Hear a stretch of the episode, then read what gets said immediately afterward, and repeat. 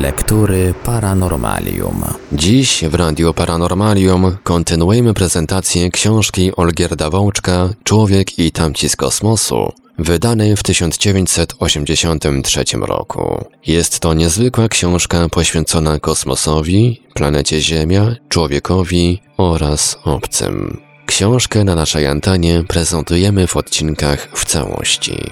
Zapraszamy do słuchania.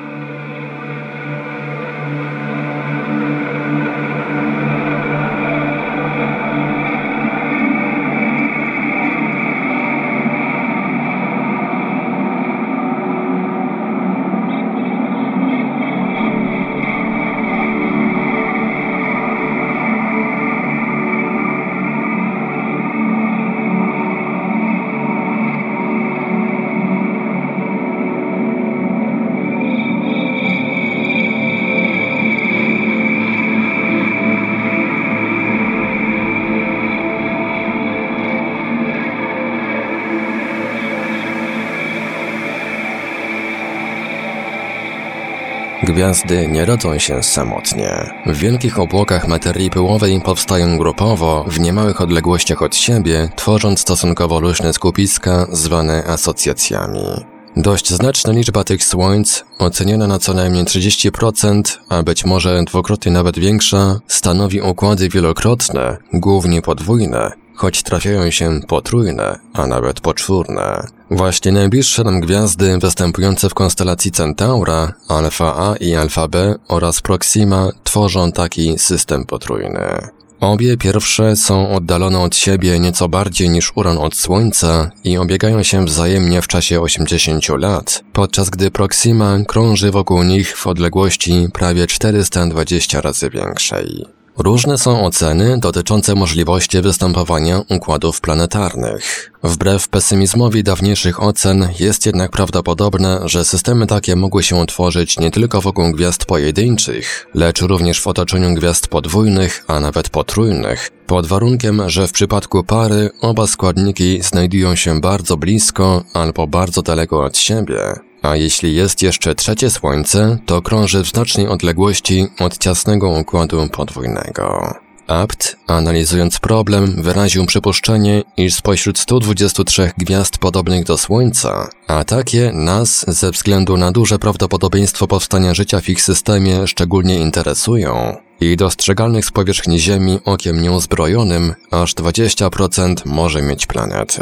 Nie jest to oczywiście pewnik, lecz kierując się rozsądkiem i nie rezygnując z ostrożnego podejścia do zagadnienia, co jest tak istotne we wszelkich dociekaniach naukowych, możemy zaryzykować stwierdzenie, że występowanie układów planetarnych nie jest czymś wyjątkowym ani rzadkim. Wybierając średnie wartości między oceną skrajnie pesymistyczną a skrajnie optymistyczną, tak jak to zrobił w roku 1981 Jay Billingham w czasie 32 Kongresu Międzynarodowej Federacji Astronautycznej w Rzymie, dochodzi się do wniosku, iż co setna lub co najmniej co tysięczna gwiazda ma swój orszak planet. A jeśli tak, to w naszej galaktyce znajduje się od 200 milionów do 2 miliardów układów planetarnych. A w innych galaktykach, które kiedyś tak poetycznie nazywano wszechświatami wyspami?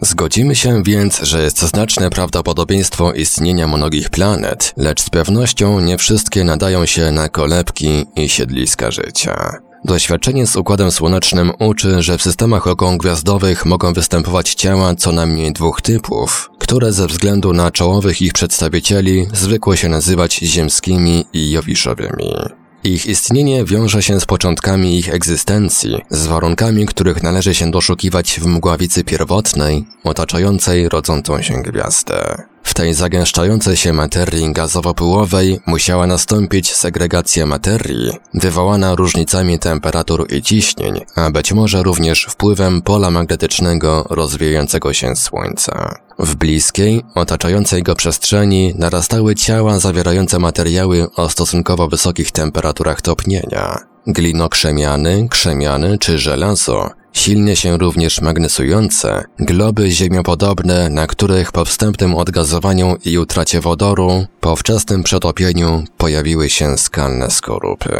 W obszarach bardziej oddalonych od gwiazdy centralnej kondensuje głównie wodór z domieszką helu. Tworzą się planety olbrzymie, a o małej gęstości, przypominające Jowisza, Saturna, Urana, Neptuna, ciała silnie rozgrzane wewnętrznym ciepłem pochodzącym ze skurczu grawitacyjnego, o wzburzonych atmosferach, obdarzone całymi światami księżyców. Jeśli by się kierować rozkładem materii obserwowanym w Układzie Słonecznym, można dopuścić myśl o powstaniu w pewnych warunkach między jednym a drugim globem, kiedy nie ma bliskiego giganta żarłocznie wymiatającego przestrzeń z materii, choć jednego ciała planetarnego zawierającego stosunkowo znaczne ilości związków węgla oraz wody. Przypominałoby ono w pewnym stopniu Ziemię, lecz w przeciwieństwie do niej zawierałoby tylko niewiele żelaza. Takim właśnie ciałem byłby zapewne mityczny Feton, gdyby narodził się w luce między Marsem a Jowiszem, jeśli by ten nie był tak zachłanny.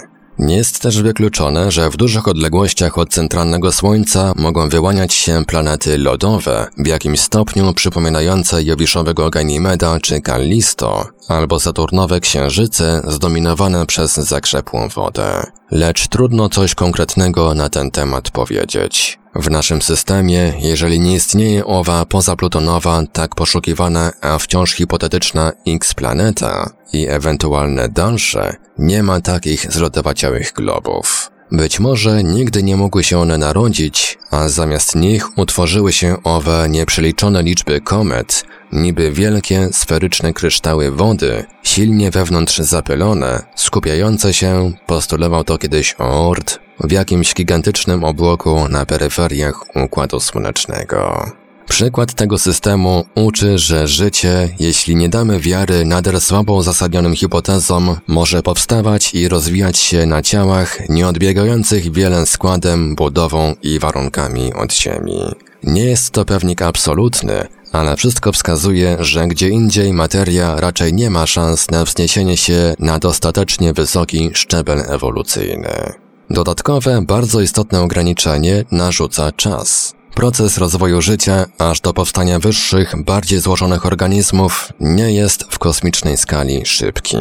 Mówi o tym historia Ziemi, gdzie od wytworzenia się pierwszych, najprymitywniejszych żywych ustrojów do pojawienia się istot inteligentnych musiały upłynąć aż 4 miliardy lat. Być może nie zawsze musi to trwać tak długo, być może szczęśliwy traf odpowiedniego oddziaływania czynników kosmicznych i wewnątrzplanetarnych nastąpił u nas późno, lecz o jakimś radykalnym skróceniu terminowania życia na bardzo niskich szczeblach nie ma chyba mowy.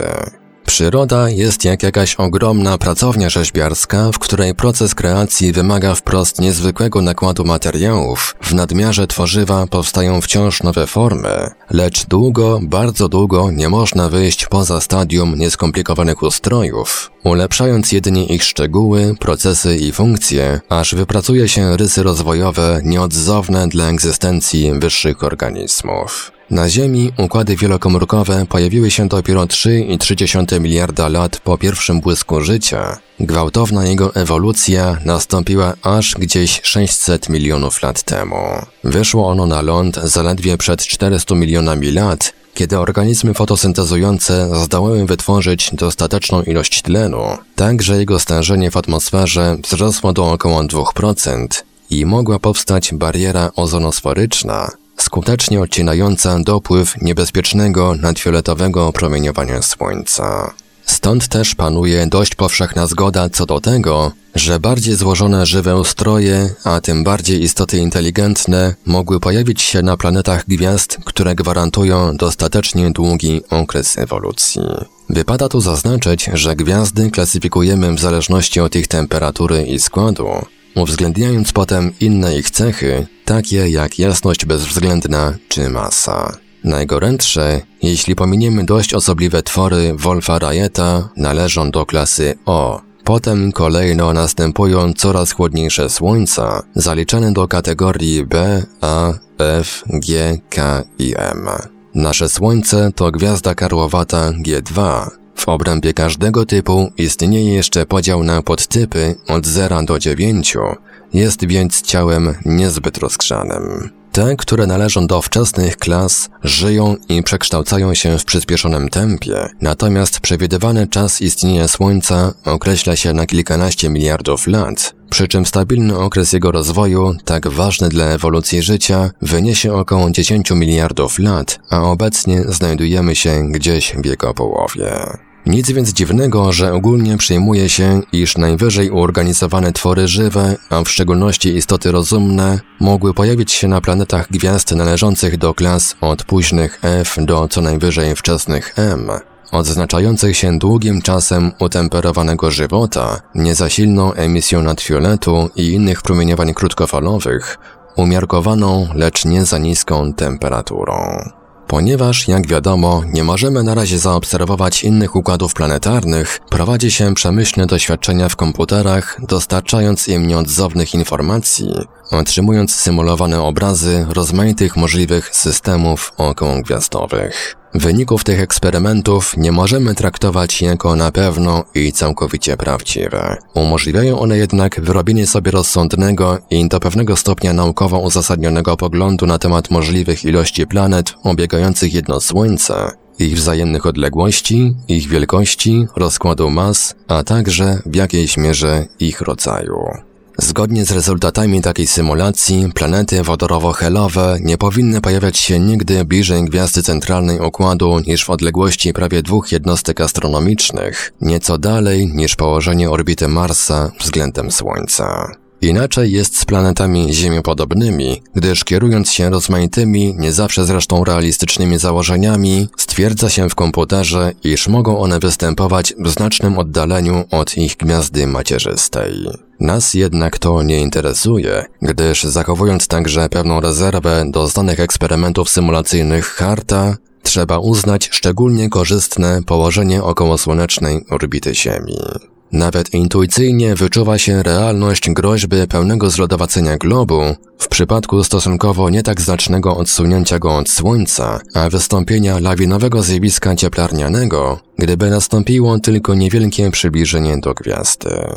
Przykłady Marsa i Wenus są bardzo pouczające. Dlatego można się zgodzić z poglądem, że życie powinno się w pełni rozwijać albo na planecie ziemskiej, krążącej po orbicie równoważnej torowi okołosłonecznemu naszego globu, albo też na wielkim ziemiopodobnym księżycu, obiegającym planetę wodorowo-helową, okrążającą gwiazdę centralną w odległości analogicznej do oddalenia Marsa od Słońca.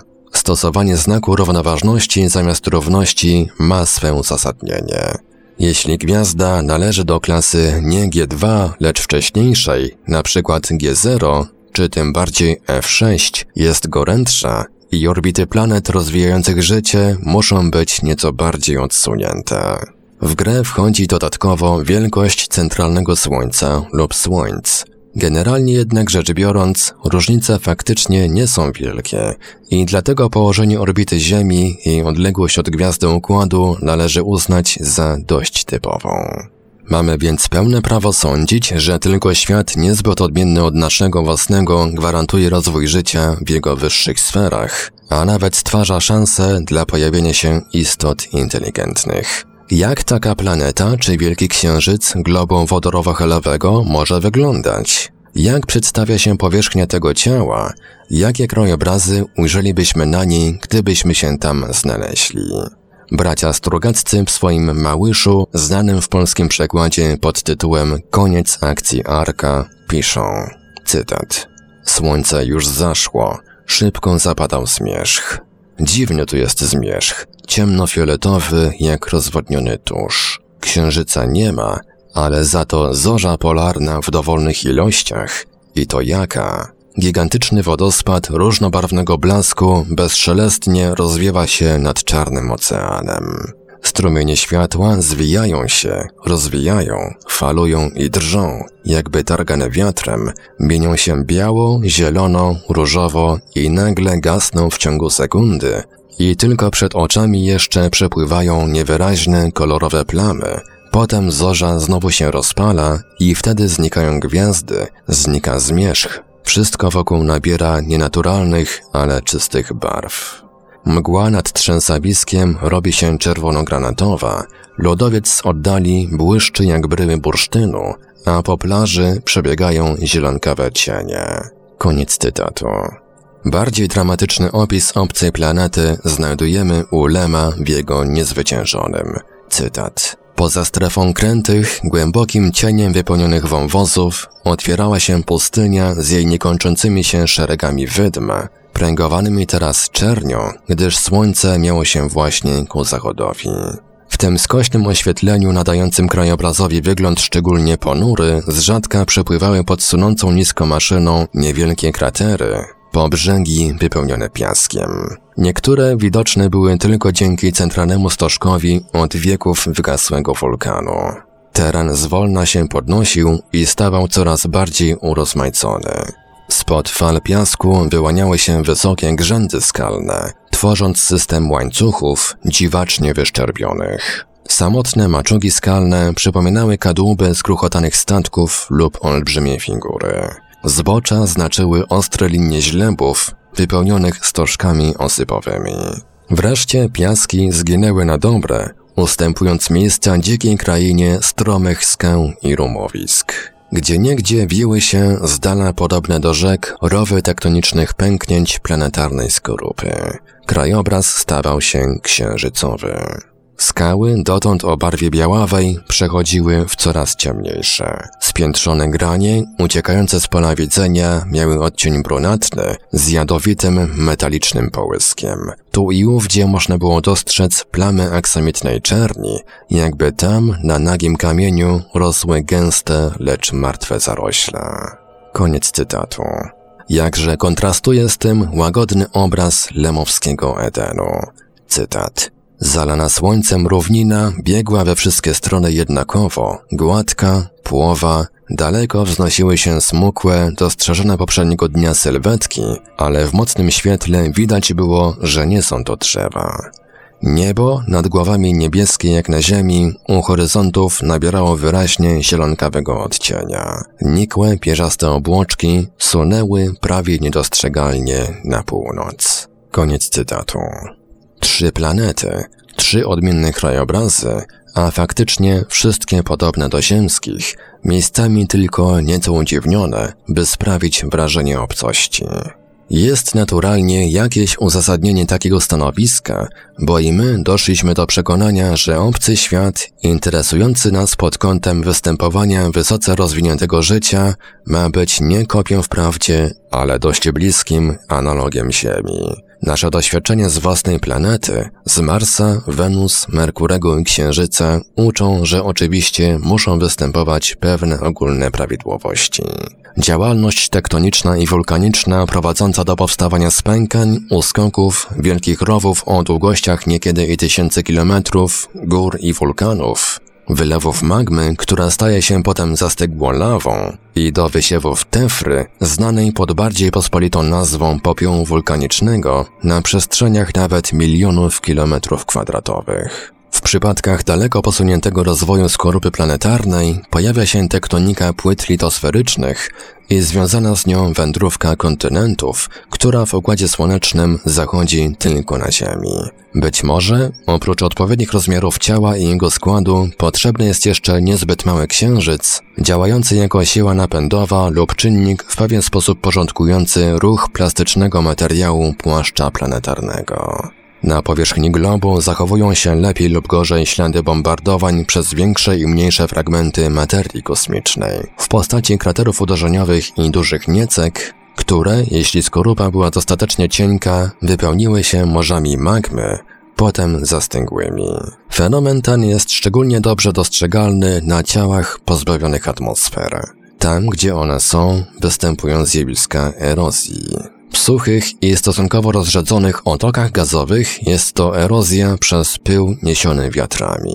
W gęstych i wilgotnych dużą rolę odgrywa również woda i rozpuszczone w niej kwaśne składniki, takie jak dwutlenek węgla. Jest to jednak tylko schemat, który natura wypełnia niezliczonym bogactwem form. Kto widział słynny krater meteorytowy Baringera w Arizonie, Riskessel w RFN czy astroblem wypełniony jeziorem Clearwater w Kanadzie, Wie doskonale, że każdy z tych tworów wygląda inaczej, a jednocześnie różnią się one znacznie od kraterów uderzeniowych Merkurego, Wenus czy Marsa. Afrykański Wielki Rów jest czymś zupełnie odmiennym od Wielkiego Kanionu Colorado, a te różnią się od marsyjskich parowów Marineris Valles i od ogromnego pęknięcia Diana Hasma i Dali Hasma na wschód od ogromnego cokołu wenusyjskiego, kontynentu Aphrodite Terra. Pod obcym niebem powstały krajobrazy, które stanowić mogą pewną analogię znanych z naszego globu czy z innych planet ziemskich, ale nie są, bo nie mogą być identyczne. Tym bardziej dotyczy to ciał obiegających dalekie słońca, świecące jaśniej lub ciemniejsze, bardziej złote lub tylko pomarańczowe, a nawet czerwone.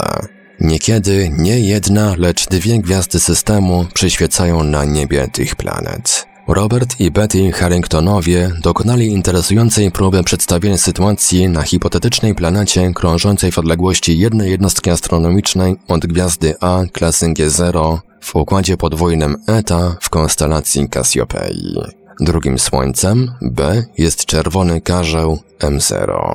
Okres wzajemnego obiegu obu gwiazd układu wynosi 480 lat, a średnia ich odległość 70 jednostek astronomicznych, przy czym zbliżają się one do siebie na odległość co najmniej 35 takich jednostek, będąc wtedy oddalone od siebie mniej więcej tak jak Pluton od Słońca. Z owego domniemanego ciała ziemiopodobnego, krążącego po orbicie całkowicie stabilnej, obdarzonego m.in. również odpowiednią atmosferą, Czerwony karzeł wyglądałby na niebie jak pomarańczowa gwiazda, o średnicy nawet w okresie największego zbliżenia trzykrotnie mniejszej niż Jowisza widzianego z Ziemi. Pomimo to blask jej byłby, w zależności od wzajemnej odległości, od 4 do 25 razy większy niż Księżyca w pełni. Dalej, karzeł prawie nie zmieniałby swego położenia na firmamencie, zwłaszcza w okresie największego oddalenia, przesuwając się w ciągu roku zaledwie o pięć pozornych średnic tarczy słonecznej. Jego silne światło powodowałoby zjawisko nie białych w tym przypadku, a pomarańczowych nocy. Przez część roku karzeł byłby widoczny również za dnia.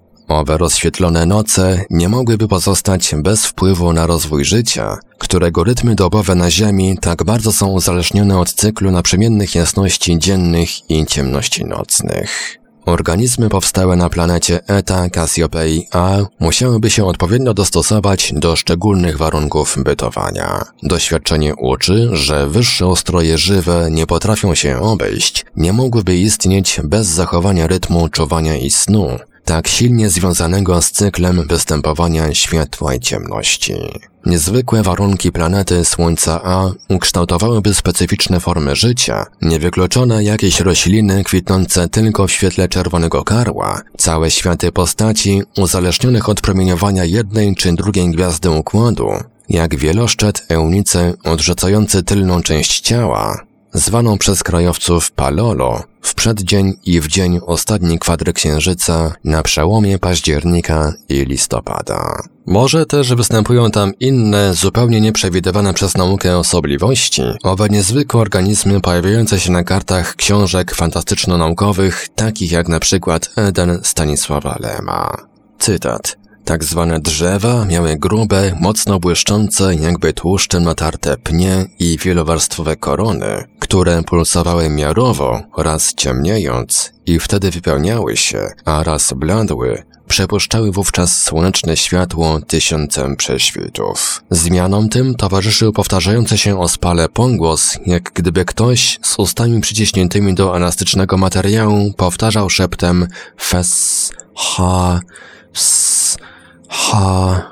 Kiedy dobrze przyjrzeli się najbliższemu drzewu, dostrzegli wyrastające z jego pokrętnych gałązek długie jak banany pęcherze, nabiegłe granatowymi wypukłościami, które to nadymały się i wtedy ciemniały, to zapadały, jaśniejąc i blednąc. To drzewo oddycha, mruknął zdziwiony inżynier. Wsłuchiwał się w nieustający odgłos, który, spływając z wysokości, wypełniał cały parów. Ale zauważcie, że każde w innym rytmie.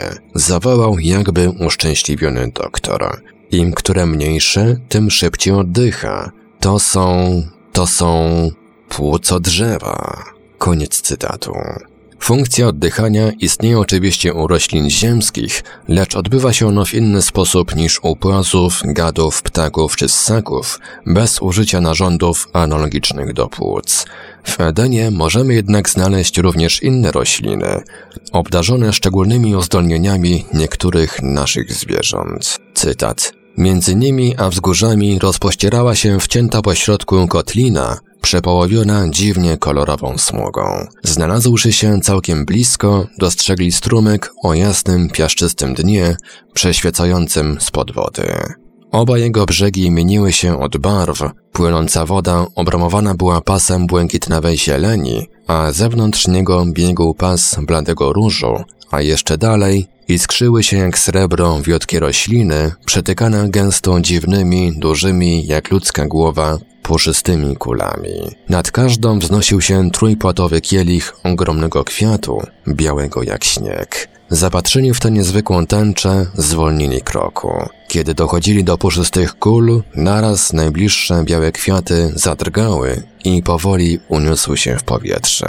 Wisiały chwilę drgającym statkiem nad ich głowami, wydając słabe brzęczenie, a potem wzbiły się w górę, błysnęły w słońcu oślepiającą bielą rozwirowanych kielichów i odleciały, aby przysiąść w gąszczu jasnych kul po drugiej stronie strumienia.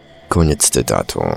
Zaproponowane przez Lema rozwiązania mogą się wydawać dziwne, ale nie sposób zdecydowanie je negować. Można jednak mieć zastrzeżenia do pomysłu Roberta Heinleina w jego Bestii z Gwiazd. Cytat. Ta planeta jest niezłą imitacją dobrej starej Terry, odetchnieniem po trzech poprzednich, ponieważ możemy dotknąć gruntu bez skafandrów. Lecz ewolucja musiała tu zagrać w podwójne albo nic. Zamiast układu czterech kończyn, uważanego u nas za stylowy, praktycznie wszystko jest tu wyposażone w co najmniej osiem nóg. Myszy, które wyglądają jak stonogi, stworzenia przypominające króliki o sześciu krótkich kończynach i jednej parze olbrzymich skoków, wszelkie rodzaje, aż do czegoś tak wielkiego jak żyrafy.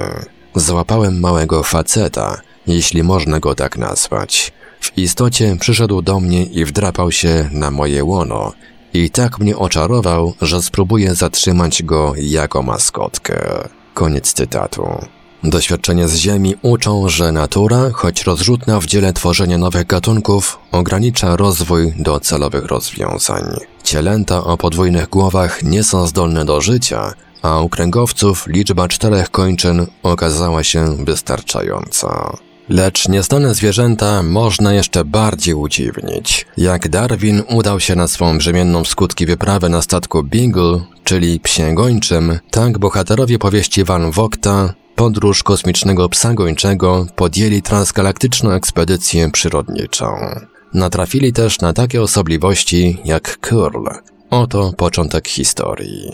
Curl wędrował dalej, wciąż dalej, Czarna, bezksiężycowa, prawie bezgwiezdna noc uchodziła opieszale. Wyłaniały się wokół niego urwiste, czarne skały i czarna równina pozbawiona śladów życia. Blade, czerwone słońce wychynęło ponad groteskowy horyzont, lecz wciąż nie można było dostrzec nikogo z rodziny Indów, których ślad tropił Kurl od prawie stu dni.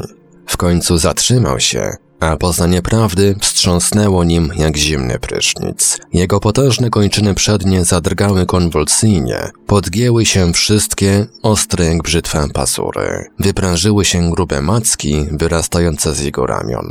Odwrócił wielką swą kocią głowę, podczas gdy woskowate czunki stanowiące jego uszy drgały opętańczo, sprawdzając i przeszukując każdy wędrujący podmuch wiatru, każdą wibrację eteru. Koniec cytatu. Ciekawe, lecz na Ziemi żaden kręgowiec lądowy nie został obdarzony mackami występującymi u głowonogów, a uszy w postaci członków odbiegają swym ukształtowaniem od narządu, który powinien skupiać i możliwie doskonale przewodzić dźwięki. Fantazja może być jednak nieukiełznana i powoływać do istnienia stwory materialne, a nieśmiertelne, niewrażliwe nawet na działanie tak niezwykłych czynników jak kosmiczne katastrofy. Próbkę rozpętania niczym nieograniczonej wyobraźni dał nam Van Vogt w dalszym ciągu swojej podróży kosmicznego psa gończego. Cytat. Isztl trwał w bezruchu w nocy bez końca. Powoli noc zsuwała się w wieczność, a przestrzeń była czarna ponad wszelkie wyobrażenie. Ponad nieskończonością ze wszystkich kierunków promieniowały zimne, nieokreślone plamy światła. Każda z nich, wiedział, była galaktyką spiralną płonących gwiazd, stłoczonych przez niewyobrażalnie wielką odległość w wiry świecącej mgły. Tam, na zewnątrz, było życie. Rozkwitało na miliardach planet, nieustannie obiegających ich macierzyste słońca. Podobnie jak na nich, kiedyś wypełzło ono z pramułu również na dawnym glorze, na długo zanim kosmiczna eksplozja zniszczyła jego własną, potężną rasę istot inteligentnych, a ciało Iśtla wyrzuciła daleko w międzygalaktyczne głębie. Żył i stanowiło to jego osobistą katastrofę. Po przeżyciu zagłady, jego nieśmiertelne ciało, prawie nie do zranienia, ale stopniowo słabnące, odżywiało się energią świetlną przenikającą przestrzeń i czas. Jego mózg pulsował ciągle i stale tym samym starym, pradawnym obiegiem myśli. Koniec cytatu.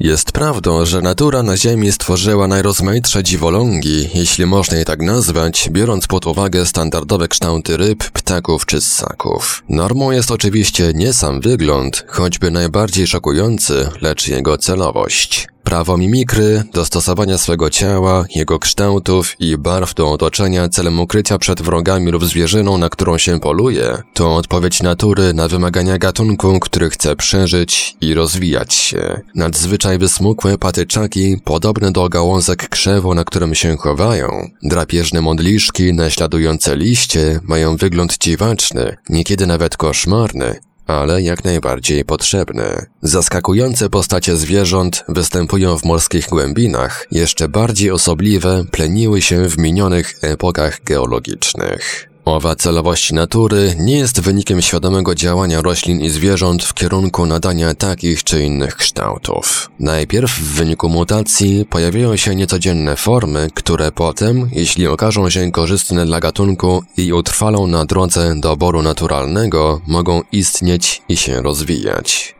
Każde środowisko planetarne stwarza specyficzne warunki powstawania i ewolucji wyglądu organizmów żywych, ukształtowania ich ciał. Na życionośnych globach w układach obcych gwiazd z pewnością więc pojawiły się twory o postaciach nieznanych na Ziemi, wyłonionych dzięki odpowiednim uwarunkowaniom genetycznym i możliwościom rozprzestrzenienia ustroju w istniejących środowiskach. Można sobie wyobrazić występowanie cienkich warstw wodnych między płytowymi, uwarstwionymi formacjami skałowymi, sprzyjających powstawaniu organizmów spłaszczonych, poruszających się tak, jakby pełzały. Można pomyśleć o środowisku wodnym, silnie wysyconym gazami o znaczeniu biologicznym, gdzie nieustannie następuje dopływ ich pęcherzy. W takim otoczeniu ustroje żywe musiałyby wykorzystywać owe gazy, mieć duże powierzchnie ułatwiające ich przyspajanie i wymianę. Jednocześnie stworzenia te powinny potrafić skutecznie się poruszać we wzburzonym ośrodku, mieć zmysły przystosowane do odbierania sygnałów w takich warunkach. Na powierzchniach planet gorętszych słońc strumień nadfioletu jest większy, jak mamy prawo sądzić, niż na Ziemi. Organizmy, które się tam rozwijały, początkowo zapewne powstały, podobnie jak na naszym globie, w zbiornikach wodnych, chronione warstwą cieczy przed zabójczym czy wysoce szkodliwym wpływem promieniowania krótkofalowego. U niektórych mogły się wytworzyć mechanizmy ochronne w postaci osłon, pigmentacji czy systemów reakcji chemicznych, wiążących skutecznie wytwarzane przez nadfiolet silnie reaktywne twory, wolne rodniki i pozwalających tym samym na zachowanie normalnej, zdrowej przemiany materii. Takie organizmy zdolne były do wyjścia na ląd, nawet jeśli ilość tlenu w atmosferze była niedostateczna do wytworzenia bariery ozonosferycznej odcinającej dopływ szkodliwego czynnika gwiazdowego. Lecz jeśli cała lub prawie cała powierzchnia planety zalana jest wodą, czy życie w takim środowisku może osiągnąć wyższy stopień rozwojowy, czy też natrafia na niepokonalne bariery pomimo ogromnych zdolności przystosowawczych, tak dobrze znanych z naszego własnego globu? Na Ziemi dwie trzecie jej powierzchni pokrywają wody. Pomimo to, wyższe formy życia pojawiły się dopiero na lądzie, które nie jest czymś absolutnie stałym, choć na ogół stabilnym przez okresy długie w porównaniu z istnieniem całych pokoleń. Jednakże wody nie zanikają. Cofnąwszy się, po jakimś czasie zajmują znów miejsca, w których przedtem był ląd. Są więc środowiskiem, które nie traci ciągłości i zapewnia lepszą stabilizację warunków na bardzo długie okresy. A jednak w wodzie nie pojawiły się myślące ośmiornice. Ssaki nie wzniosły ponad poziom wielorybów. Inne zaś, takie jak wspaniale przystosowane do ciekłego żywiołu foki, pozostały silnie związane z lądem. Powietrze, atmosfera to żywioł, w którym z wyjątkiem bardzo drobnych form na bardzo niskim szczeblu ewolucyjnym, takich jak drobnoustroje, nie zamieszkują stale organizmy żywe. Ptaki i owady, do nich przecież środowisku należy, dużo przebywają na lądzie, tu odpoczywają, odżywiają się, nawet jeśli pokarm zdobywają w powietrzu, rozmnażają się. Żaden wyżej od ptaków uorganizowany stwór nie ma swego siedliska w atmosferze, a jeśli nawet ją opanował, mam na myśli istotę inteligentną, człowieka, uczynił to przy użyciu sztucznych urządzeń i przebywa tam tylko okresowo, podczas szybkiego przenoszenia się z miejsca na miejsce. Oba środowiska, wodne i atmosferyczne, nie dają szans naturalnemu rozwojowi w nich życia w postaci wyżej uorganizowanych ustrojów. Woda, żywioł stosunkowo gęsty, oporny, jedynie do niewielkiej głębokości rozświetlany promieniowaniem gwiazdy centralnej układu, ma tak znaczną lepkość, że wprawiona w ruch przez różnicę temperatur, wiatry, siły pływowe porywa za sobą największe, unoszące się w niej masy i zabiera w kierunku wyznaczonym przez warunki lokalne i ogólne. Uniezależnienie się od ruchu i stanu wody wymaga ewolucji ciała i jego narządów w kierunku przeciwnym rozwojowi intelektu, a musi być wspomagane przez wyrobienie odruchów, instynktów, szybkości reakcji. Jakże wspaniałymi pływakami są rekiny, a mają mózg mały i prymitywny. Spokojny żywioł jest w głębinie, z dala od ośrodków aktywności wulkanicznej i tektonicznej dna morskiego. Jest to jednocześnie królestwo mroku i chłodu i stagnacji. Bez światła i ciepła słońca systemowego życie musi zatrzymać się w zredukowanych formach, wegetujących w mule albo poruszających się w ciemnościach, ledwo niweczonych lokalnie własnymi źródłami luminescencji, jeśli przebywające tam organizmy zdołały takie źródła wytworzyć. To właśnie w głębinach zachowały się prymitywne latimerie, do niedawna uważane za wymarłe już 70 milionów lat temu, nie mając tam żadnych szans na dalszą ewolucję. W strefach ciepłych, dzięki położeniu geograficznemu, nasłonecznieniu, wśród raf koralowych Morza Karaibskiego chociażby, życie jest bogate, ale też nie może się wznieść na wyższe poziomy. Obfitość pożywienia, łagodne pomimo istnienia naturalnych wrogów warunki bytowe nie sprzyjają ewolucji, która tu właśnie ma niewielkie i ograniczone bodźce naturalne. Bariery systemu wymiany gazów i środków lokomocji przede wszystkim uniemożliwiają zaś łączenie pobytu pod powierzchnią wody z aktywnością na lądzie. Ssaki morskie czerpią powietrze z nieodzownym tlenem z rezerwuaru atmosferycznego, lecz, jak wieloryby, nie są w ogóle zdolne do ruchu poza wodą lub, jak foki, mogą poruszać się tylko blisko brzegu i nadal ociężale. Na nieodkrytych dotąd planetach obcych słońc dla rozwoju wyżej uorganizowanych ustrojów żywych, takich jak na Ziemi, pozostał tylko ląd. Jaki on jest? Jaki może być? Jakie warunki mogą na nim panować? W Układzie Słonecznym planety ziemskie mają o rząd mniejsze rozmiary od Jowiszowych. Ziemia jest największym ciałem w swojej grupie, posiada też najbardziej rozwinięty układ ogólnoplanetarny, złożony nie tylko z globowego, atmosferycznego i magnetosferycznego, ale również z biosfery. Jej układ globowy zaś osiągnął najwyższe stadium ewolucyjne w postaci tektoniki płyt i związanej z nią wędrówki kontynentów. Doświadczenie symulacyjne w komputerach, które należy oczywiście traktować tylko jako wskazówkę, nie pewnik, pokazują, że ciała ziemiopodobne mogą mieć bardzo różne rozmiary i masy. Rozrzut tych ostatnich zawarty jest w granicach od mniej więcej jednej tysięcznej do pięciu mas Ziemi. Lecz jako planetę można traktować tylko taki glob, na którym rozwinął się przynajmniej jeden układ dynamiczny globowy. Co więcej, interesują nas jedynie przypadki, kiedy układ ten zdołał osiągnąć prawdopodobnie nieodzowne dla rozwoju życia stadium tektoniki płyt, a to w Układzie Słonecznym zdarzyło się jedynie na Ziemi. Nie jest też wykluczone, że tak wysoki szczebel rozwojowy osiągnęłaby również Wenus, gdyby miała znacznie szybszy ruch obrotowy, jak to kiedyś zresztą prawdopodobnie było, ale uległo wczesnej niwelacji. Na Marsie, o średnicy stanowiącej prawie połowę średnicy Ziemi, mającym przy tym masę aż dziesięciokrotnie mniejszą niż ona, tektonika płyt, jak wszystko na to zdaje się wskazywać, nigdy nie została zapoczątkowana. Można więc sądzić, że interesująca nas planeta, na której oczekujemy występowania życia, musi mieć rozmiary i masę co najmniej niewiele mniejszą niż nasza planeta. Nie popełnimy też chyba istotnego błędu, jeśli zgodzimy się na wyniki eksperymentów przy użyciu maszyn cyfrowych, zgodnie z którymi masa maksymalna planety ziemskiej mniej więcej pięciokrotnie tylko przewyższa wartością masę Ziemi.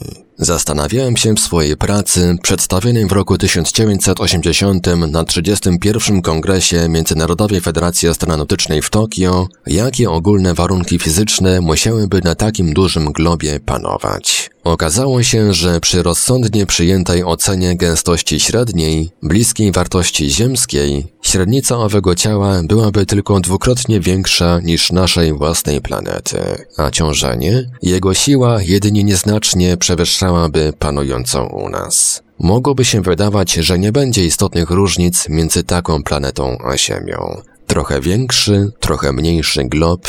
Jakie to ma znaczenie? Pomyślmy. Przy grawitacji nawet tylko o jedną czwartą część większej od ziemskiej, ruch mas we wnętrzu ciała, obracającego się tak prędko jak Ziemia, musi być powolniejszy. Bardziej bezwładna, ciekła materia metaliczna zewnętrznej części jądra globu zdolna jest do podtrzymania jedynie słabszych prądów elektrycznych rodzących ogólnoplanetarne pola magnetyczne. Aby sytuacja była taka jak na Ziemi, obca planeta musiałaby wykonywać szybszy ruch obrotowy. Może też obecność dużego i dostatecznie bliskiego Księżyca byłaby w stanie wpływać dodatnio na prądy w jądrze, jeśli rzeczywiście taki masywny satelita może oddziaływać na to, co się dzieje we wnętrzu globu, jak to wciąż postulują niektórzy badacze. Gdy zaś prądy tam płynące mają mniejsze natężenie, zrodzone przez nie pole magnetyczne słabiej oddziałuje z wiatrem gwiazdowym, owym strumieniem cząstek wyrzucanych nieustannie z ogromnej, gorącej korony Słońca Układu. Przy Ziemi to starcie pola planetarnego z agresją szybkich, naładowanych elektrycznie pocisków prowadzi do wytworzenia bariery, magnetohydrodynamicznej fali uderzeniowej uniemożliwiającej skuteczne przenikanie napastników w głąb atmosfery. Cząstki wiatru słonecznego raczej opływają przeszkodę i wnikają do jej wnętrza przez olbrzymie leje biegunowe, po czym są zniewalane przez pole magnetyczne planety i zmuszane do okrążenia po liniach śrubowych, tworząc imponujące wieńce promieniowania uwięzionego. Nie mogą więc wnikać głęboko w atmosferę, oddziaływać na jej stan, a za jej pośrednictwem na życie. Pole magnetyczne Ziemi jest dla nas rzeczywiście źródłem opatrznościowej bariery ochronnej. Słabsze pole to jednocześnie mniej skuteczna ochrona, ale planeta odznacza się nieco większą siłą ciążenia niż Ziemia, ma więc trochę gęstszą atmosferę, lepiej pochłaniającą cząstki, które się przemknęły poprzez magnetohydrodynamiczną osłonę. Nie sposób być dokładnym, lecz można jakoś oszacować skutki stosunkowo nieznacznego wzrostu rozmiarów nieznanego świata i panującej tam grawitacji. Być może, choć nie jest to pewne, ruchy materii płaszcza, nawet gdy obraca się wokół osi tak szybko jak Ziemia, byłyby słabsze. Jeśli by tak było, to słabsze byłyby wstrząsy tektoniczne skorupy, słabsza aktywność wulkaniczna i mniej gazów z wnętrza przedostawałoby się do atmosfery. Może więc mniej wody byłoby na powierzchni planety, lądy zajmowałyby rozleglejsze przestrzenie niż na Ziemi, a skład skał odznaczałby się innymi proporcjami, Zapewne jednak nie odbiegałby radykalnie od stanu spotykanego u nas. Osłabiona w tym przypadku dynamika układu globowego mogła jednak nie doprowadzić do rozwoju tektoniki płyt, a to, jak należy sądzić, byłoby dużym mankamentem, gdyż wędrówka kontynentów najprawdopodobniej odegrała istotną rolę w rozwoju życia i w przebiegu jego pięcia się na wyższe szczeble drabiny ewolucyjnej. A więc dodatkowe ograniczenia. Jeśli chcemy, by z martwej pierwotnie materii wyłoniło się życie, potrzebna jest gwiazda nie za gorąca, nie za chłodna. Potrzebna jest planeta ziemiopodobna, krążąca w analogicznej odległości wokół swego Słońca jak Ziemia i zbliżona do niej rozmiarami, co najwyżej niewiele mniejsza lub jedynie nieznacznie większa. Jeśli tylko nie zajdą jakieś katastrofalne wydarzenia, wejście układu nie w porę w gęste i rozległe międzygwiazdowe obłoki gazowo-pyłowe, fatalne, potężne wybuchy blisko znajdujących się supernowych, spadek dużego ciała kosmicznego na powierzchnię globu w krytycznym okresie rozwoju materii, powinny z niej wychynąć żywe organizmy i wznosić się stopniowo ku coraz większej doskonałości. Te właśnie ograniczenia wymienione tylko przykładowo, jest ich przecież więcej, powodują, że pomimo postulowanej obfitości planet należy oczekiwać pojawienia się życia tylko na niektórych z nich. Oczywiście życia wykorzystującego białko jako materiał strukturalny i funkcjonalny, a kwasy nukleinowe jako nośniki informacji genetycznej, nieodzownej dla kontynuacji istnienia w stale nowych pokoleniach, formach, na coraz to wyższych piętrach gmachu ewolucji.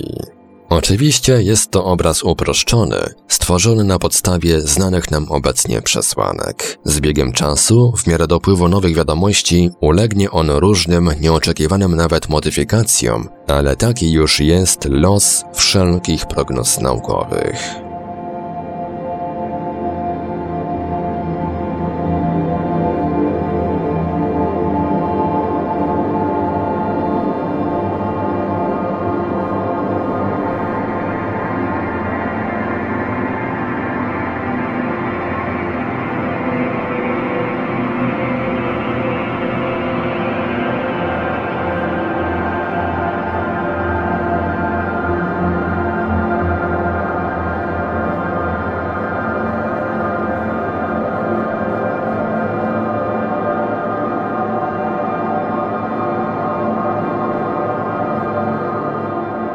Radio Paranormalium zaprezentowaliśmy fragment książki Olgierda Wołczka Człowiek i tamci z kosmosu, wydanej w roku 1983.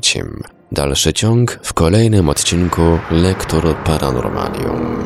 Archiwalne odcinki Lektur Paranormalium znajdziesz do pobrania w archiwum naszego radia na stronie www.paranormalium.pl.